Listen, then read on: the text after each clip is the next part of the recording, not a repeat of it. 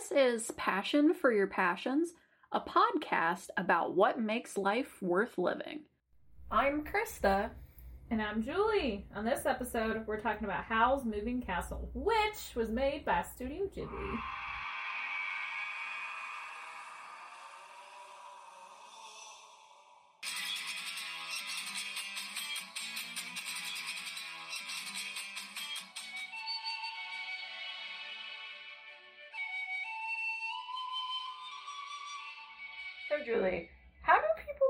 Deal with the fact that fingernails are clear? Because I've You been. have such a problem with your fingernails. I do have such a pro- Okay, so I'm growing them out. Mine And- aren't, so I don't know why you're. Is this is it a me problem then? Yeah. I mean, not. I mean, other people have clear fingernails, and you can buff them into like clear existence. But if you look at my long nails, they're not just clear. Look, I keep trying to talk with people about my fingernail problems, and then like they give me weird looks, and I feel bad about it, to be honest.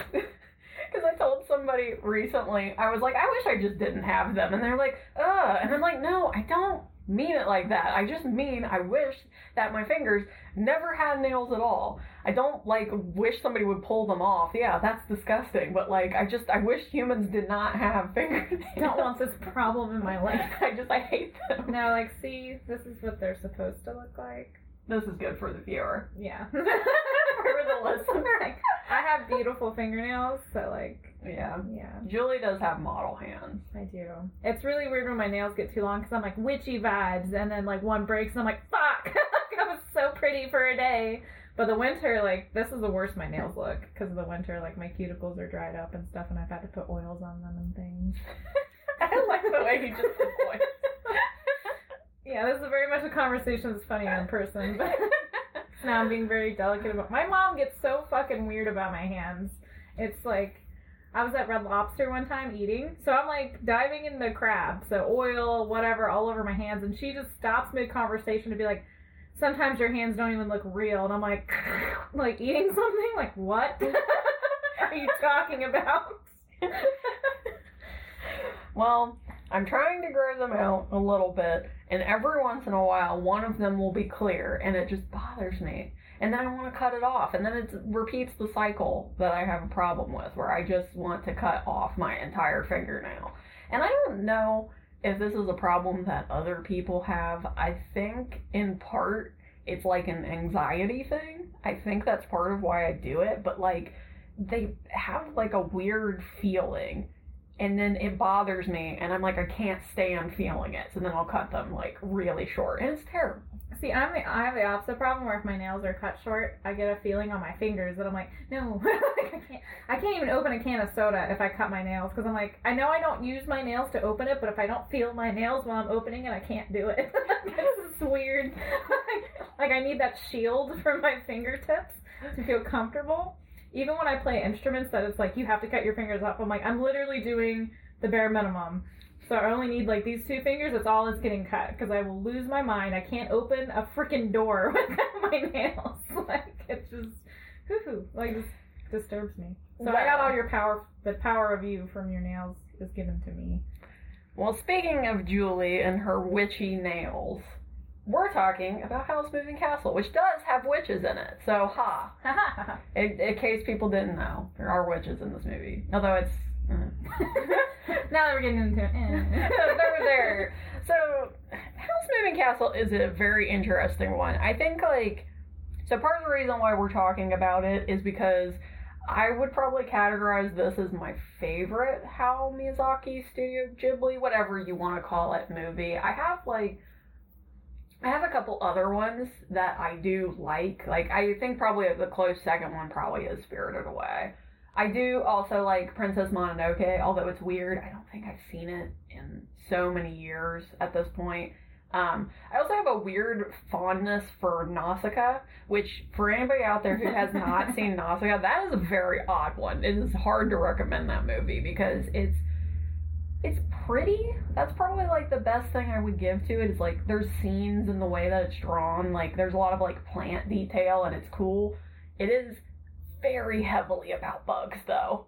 So like eh, sometimes it's hard to recommend to people because it's like, yeah, this is about bugs. No, Totoro is my favorite. Yes, we I'm talked about this. The corn. Yes. Because I'm a child. it's fine. But I rewatched this movie in preparation for this, and I had a few different thoughts. And so, you know, Julie can chime in here and there. The first thing I want to talk about is the cast in this movie. And the reason why I have to talk about this is because it is just so whack. I don't understand. Okay, so I was talking with my husband about this the other day that, like, in Studio Ghibli movies, they used to get really wild people. And what you have to understand about this is, like, when this would happen, this wasn't so common as it is now. Like, now it's basically expected. When you have an animated movie, it's, like, gonna have famous people, whatever. But in Studio Ghibli, they would, like, have eh, maybe people you wouldn't really know, and then just like a super famous person, and it would be so weird. So, like for example, in Nausicaa Valley of the Wind, um, Shia LaBeouf is in that movie. I mean, he was younger, so like it's not Shia LaBeouf now, but he is in that movie. Other than the cast of this movie, I think my weirdest one is Ponyo. How Tina Fey is in Ponyo. it's I well the thing about these voice actors is that it's so unusual. You don't hear them and go, "Oh, I know who that is." Like you're just watching it, and then randomly you'll see the credits be like, "Holy hell, that was that guy!" And you're Yeah. like, "I hear it now." Now, as soon as you point it out, it's obvious. But like, I just would never put their voice here, so I didn't even think about it. So, I mean, just to like kind of put this in perspective, um, so first of all, there's a few actors in this movie who are like pretty famous and like well regarded. So, like old Sophie, for example, is Jean Simmons, which makes it sound like she's in Kiss, but that might not be the way you pronounce that name. Anyway, she was in Spartacus and Guys and Dolls. Like she was like a fairly famous actress from like the 60s type of era.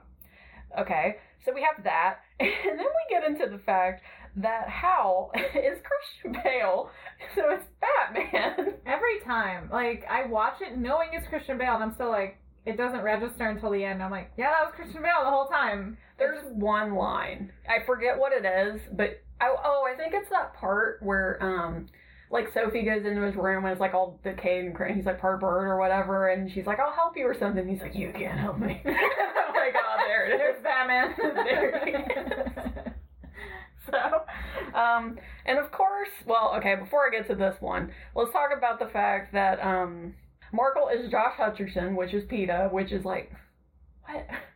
I mean, you know, at the time he was a young kid, whatever, but it still weirds me out. And then finally, there's the fact, which if you don't know this one, this is pretty hard to ignore. It's that Calcifer is Billy Crystal, which Hey. is yeah, like all part of it. Like Crystal. that one to me is the weirdest one because I'm like, okay, the other ones, whatever. Like it's kind of hard to maybe tell it's them, but him, it's like, what? Why is Billy Crystal? why, is he why is he in this movie? Who paid you and how much? yeah. Um, I also thought it was funny too because the guy who's turnip head apparently is Crispin Freeman, and he was uh, Itachi from Naruto. Hmm. I just thought, I mean, he has like two lines, but Right. I just thought it was. I don't even remember what he. Wait. Hmm. Okay. So we got all these voice actors. What else about this movie just makes it so special to you? Um, okay, so talking about like the good parts of this movie for me are number one is probably Sophie. Like, I think that Sophie is one of my fam- favorite female protagonists in probably most things. Like, I don't know, like, there's just something about her, and I think it's it's kind of complicated to explain, but so just to give like a small premise of this movie because we can't, haven't really done that so far. It's like about a girl. She gets a curse put on her. She turns into an older woman. So like she spends most of this movie as like a 80-ish year old woman. And so it's like when she's young Sophie, she's very like unconfident. Like she doesn't really like herself. Yeah, and um she feels like out of place basically. But, But then she's also accepted it, which is nice. Like she doesn't feel so out of place and like tortured by it. She's just, nope, that's how it is. Like that's just the world, which is a much preferred perspective in my opinion. Because I don't know if it's because we relate. That's kind of how we were. We were kind of like, yeah, I don't fit in. What about it? like I don't. What do you want me to do? and that's more of what she does. She's just like, yeah, I don't fit in. Moving on. Like, Well, but part of what's funny about it though is that it's like she does better when she's like an older person. Like she's like, ah, my clothes work now. You know, I like uh, everything suits me, and it's like you know I feel like more me when I'm Mhm. older. And so it's funny, like she doesn't even really like I think you said this before, but she doesn't even really bat an eye at being old. Like it's basically like, well. I'm old now. I'm gonna go out into the wastes and go meet this wizard and fall in love. Which that plot point is still very interesting that that happens. It's like, oh yeah, you're an old woman, but I still love you. it's okay. I'm a flamboyant guy. I'm pretty for enough for the both of us. It's fine.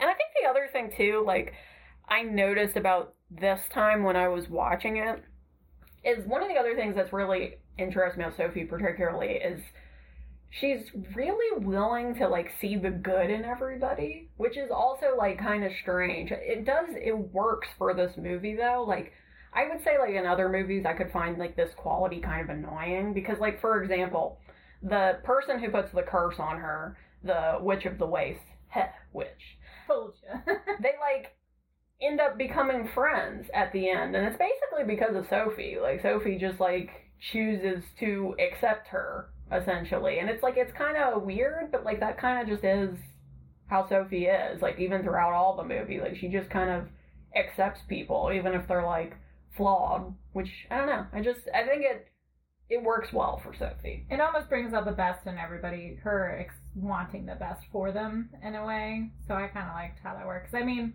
towards the end, that Wicked Witch is just strange. Like she's not even. she's not good or bad. I mean, I guess she's bad, but it's just she's just strange. Yeah. You're like, what is the logic behind your decisions, mate? Like, I don't understand.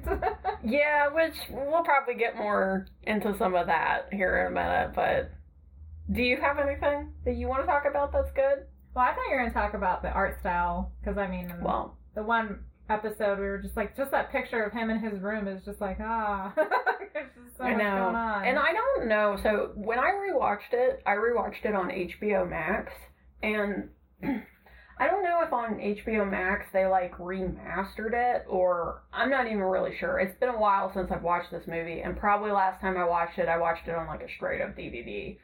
But I was just like, I was pretty blown away this time. Like, there's some scenes in that movie that are just so well drawn.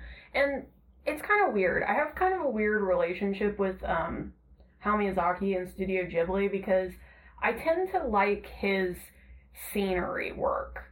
I don't always tend to like his people work. He has a very weird style when it comes to people, and sometimes it works for me and sometimes it doesn't. I, I feel that way in this movie too. Like there's some of the people that I like more than others. Like I definitely think like Sophie works, like the way that they draw her and like the aging thing. Um, actually, even I learned um, something interesting is that the Sophie aging thing, they actually have like several different ages like that she'll be. Like she's not always the super decrepit 80 year old woman. Like sometimes she'll go to kind of like a bit younger and sometimes a bit older, like depending on kind of like what her mood is essentially.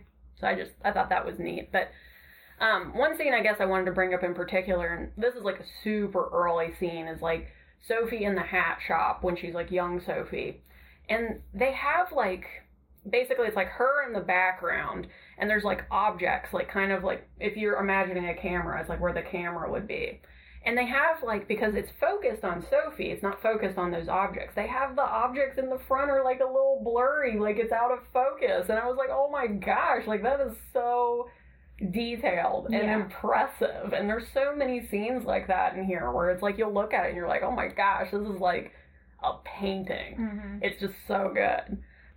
But yeah, the I I do kind of like the people thing sometimes is a little bit harder for me because the people it's it's so weird because he's so good at like sceneries and all of this stuff. He's good at buildings and you know, or well, Studio Ghibli. I guess it's probably not all how, but um, the people are just always weird to me because the people are very simple.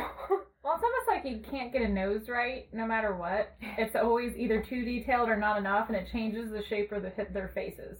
I think that's what gets me. It's always the nose. If you focus on the nose, you just get weirded out hardcore. And it's really hard not to in Howl's Moving Castle, mostly because Sophie's nose, like when she's older, just takes over her face. And Hal has that bird form, so sometimes it looks like a beak. So if you just focus on noses, you're like, nobody looks human anymore. you just get weirded out. and then Calcifer's eyeballs float around his Yeah, he doesn't even have a nose because they don't know how to do it. Like, it's just just mix the noses. Like that's what you learn when you first start drawing. Is you're like put bangs over the one eye so you can't tell they're not symmetrical, and then just like also partially cover the nose so you don't have to have dimension. Just do the tiniest nose. Just the tiny little like slight shadow. Because noses do suck. they do. Noses and hands, and sometimes feet. Not always feet, but sometimes Yeah, feet. sometimes you can get away with like just shoes or you know just a circle with little lines of the toes curled in or whatever. The problem with feet, though, is like you need them to have weight.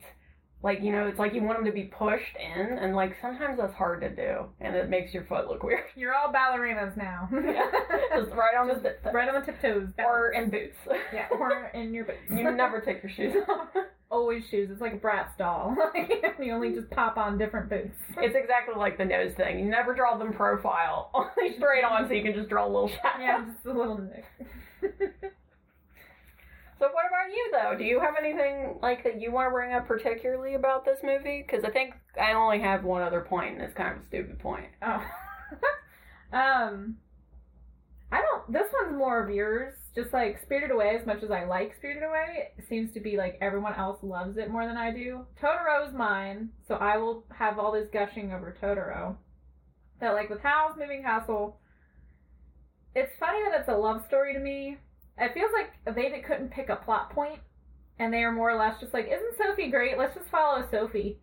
And then it's like, "Well, you probably want to know about Hal because the movie's like based on him, It's right? his name, I It's guess. like his name. And so they add all this weird stuff about Hal, but don't actually explain hardly anything about him until the end. And even then, it's kind of like that's really cool, but what what's going on with everything? Yeah. But what about everything else that's going on? well, So if you're gonna start going into the bad or the flaws, which that I do have that on here, I I will say before that that I love Turnip Head. I do like Turnip Head. He's I love Calcifer, Billy Crystal. I do like Calcifer too. It's just I don't know. There's something about Turnip Head. He's so cute, and it's like it's weird because he's just like a scarecrow with like a stupid face. But I just love I love Head. Yeah, I love and his story, and then just how Sophie is with him, where she's like, "You idiot!" like, she's Yeah. basically like, "You're such an idiot. Help me." yeah, I need help. I need help. You're tall. Let's go. Yeah. And then Turnip Head sacrifices himself for her. And towards the end of the movie, Sophie is kissing everybody. yeah, she's just like, "Let's go." Yeah, she kisses like three people. It fixes everything. What do you? That's the moral of the story: is just start kissing people. It'll fix a lot of problems. She's like, Hal is my true love, but I'm also gonna kiss Turnip Head, and I don't even remember. She kisses somebody else, but like, it's just like, okay. And then even like when she Does she kisses, kiss the dog? oh, she kisses Calcifer.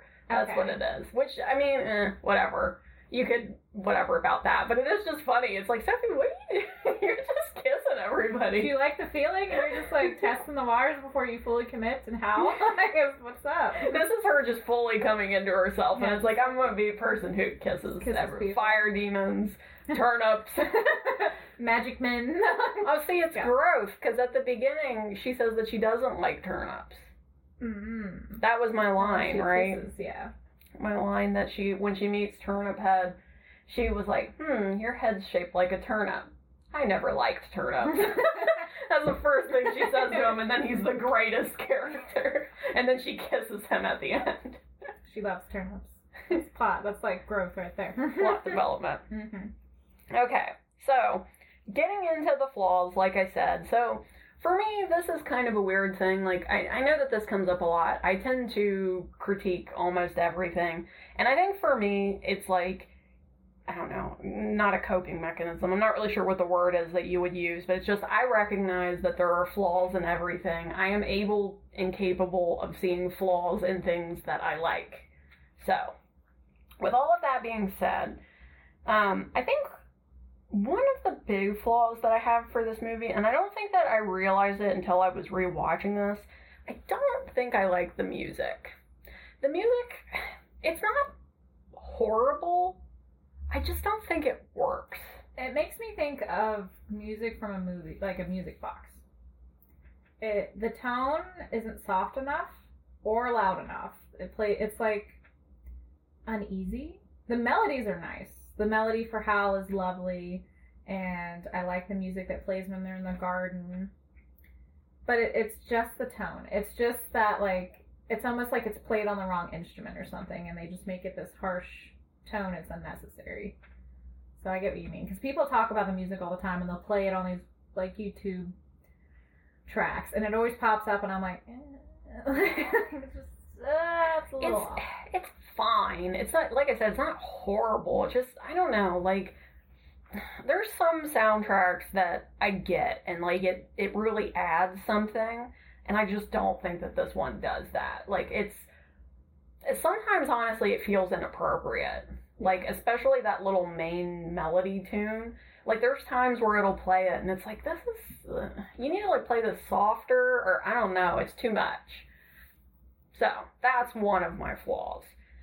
The other big flaw I will say I have with this movie is the story is just kind of iffy. And it's it's iffy for a lot of reasons cuz Hayao Miyazaki he he definitely likes to do this thing where like he doesn't necessarily explain like what's going on and that's fine. When you watch his movies, you do have to suspend some disbelief for sure. But the thing that's like kind of weird about this movie is like it's very focused on war, which is a you know a big theme for him. But I don't know if it does a good enough job of that to be honest, because like first of all, it's kind of confusing as to what the war is even about. Like I know they give like a one sentence explanation, but that's like the last time you ever hear about it ever again. And it just like it doesn't harp on it enough for you to be like anti-war, I guess, but then also like it doesn't really do the opposite either. So it's kind of just like the war is happening and that's sort of it. and Hal is against it. yeah. And that's like yeah, they're really against it, but like they don't really give you like and you know, the the whole thing being yeah, war is bad, okay. Yeah. I get that. But like they don't do a good good enough job of like convincing you. Well, they don't even show you the victims or anything. Yeah. They make it seem more like Hal's just fighting demons because they're talking about how the other magic users are on the opposite side or this side, and he's basically fighting like the magic users to create like an evil, even playing field. That's all you really see. You see like the weapons tech and him fighting demons. So it seems more like he's just fighting monsters than he is fighting in a war. Well, they keep talking about like, oh, they're dropping bombs on people, but like it's it is it's weird because like they never show anything. Like they never show like any repercussions of any kind. Like I don't know, it's weird. Um, like I said, I was talking earlier about Nausicaa. Like Nausicaa does that. Like in Nausicaa, that's another one that's really anti-war, and like they show it though. Like they'll show things and like show like how it's affecting people, and like it's not graphic. Like I'm not talking about like oh you gotta show dead bodies or like stuff like that, but like it's like they don't show anything. It's basically like yeah they're dropping bombs over there, all the way over there, way far in the distance. How's a black eagle. Yeah. Look at him go. kind of. All right. yeah, I mean, as you kind of said, you have to suspend this idea that everything's going to have an explanation or make sense when you're watching these movies. These movies are more about being present and just absorbing what's in front of you. But very much so, they could have just cut the whole war thing then and just made it about Sophie and like the Wicked Witch and Hal. Yeah. But they felt the need to put these random scenes of like, oh, he's going to the capital or castle or whatever it's called in that movie. And they're like, yeah, this is weird. I'm not fighting in the war. What? What? That's what? I'm off. Okay, Yeah. cool. Yeah, it just I don't know. I just wish I've had, I've watched other movies that are like this, where they'll use like a war as a backdrop. And I just like I don't like it when it's just a backdrop because it's like I want you to convince me one way or the other, like to be like, yeah, that this is horrible or this is fine or whatever. This is a Separate Peace. That's what that stupid movie did. Or that book. They're just like, I have teenage angst. There's a war going on in the background, but let's talk about my teenage angst.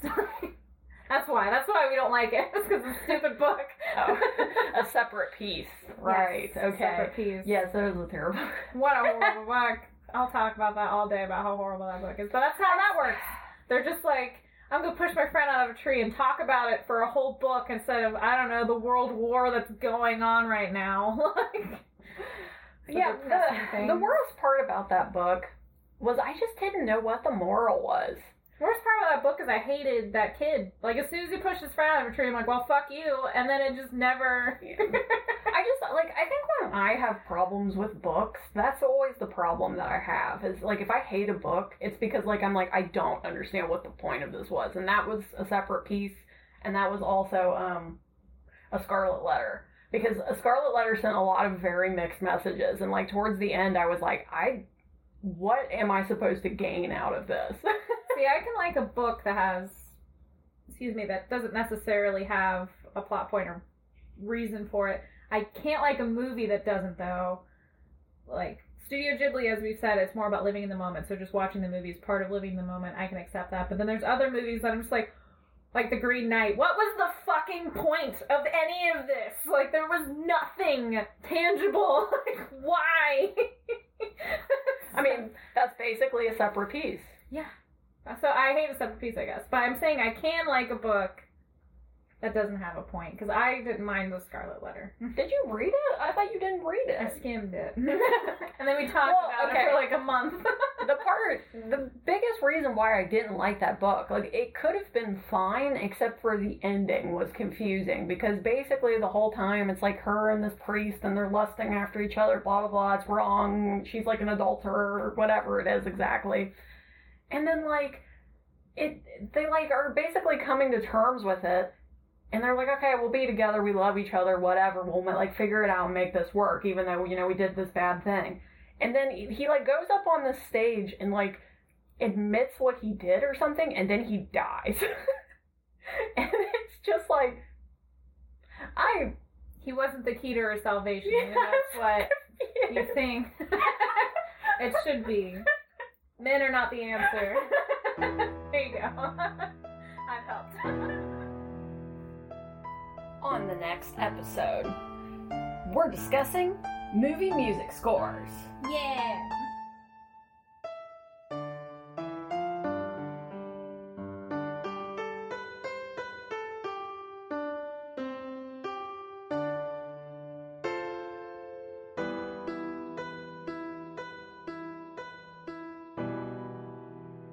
Hal is like secretly from Wales or something. So- Everyone is. You know how in the movie there's like the black dial Mhm. thing, and they like never really explain it in the movie. In the book, it's that it's like Wales.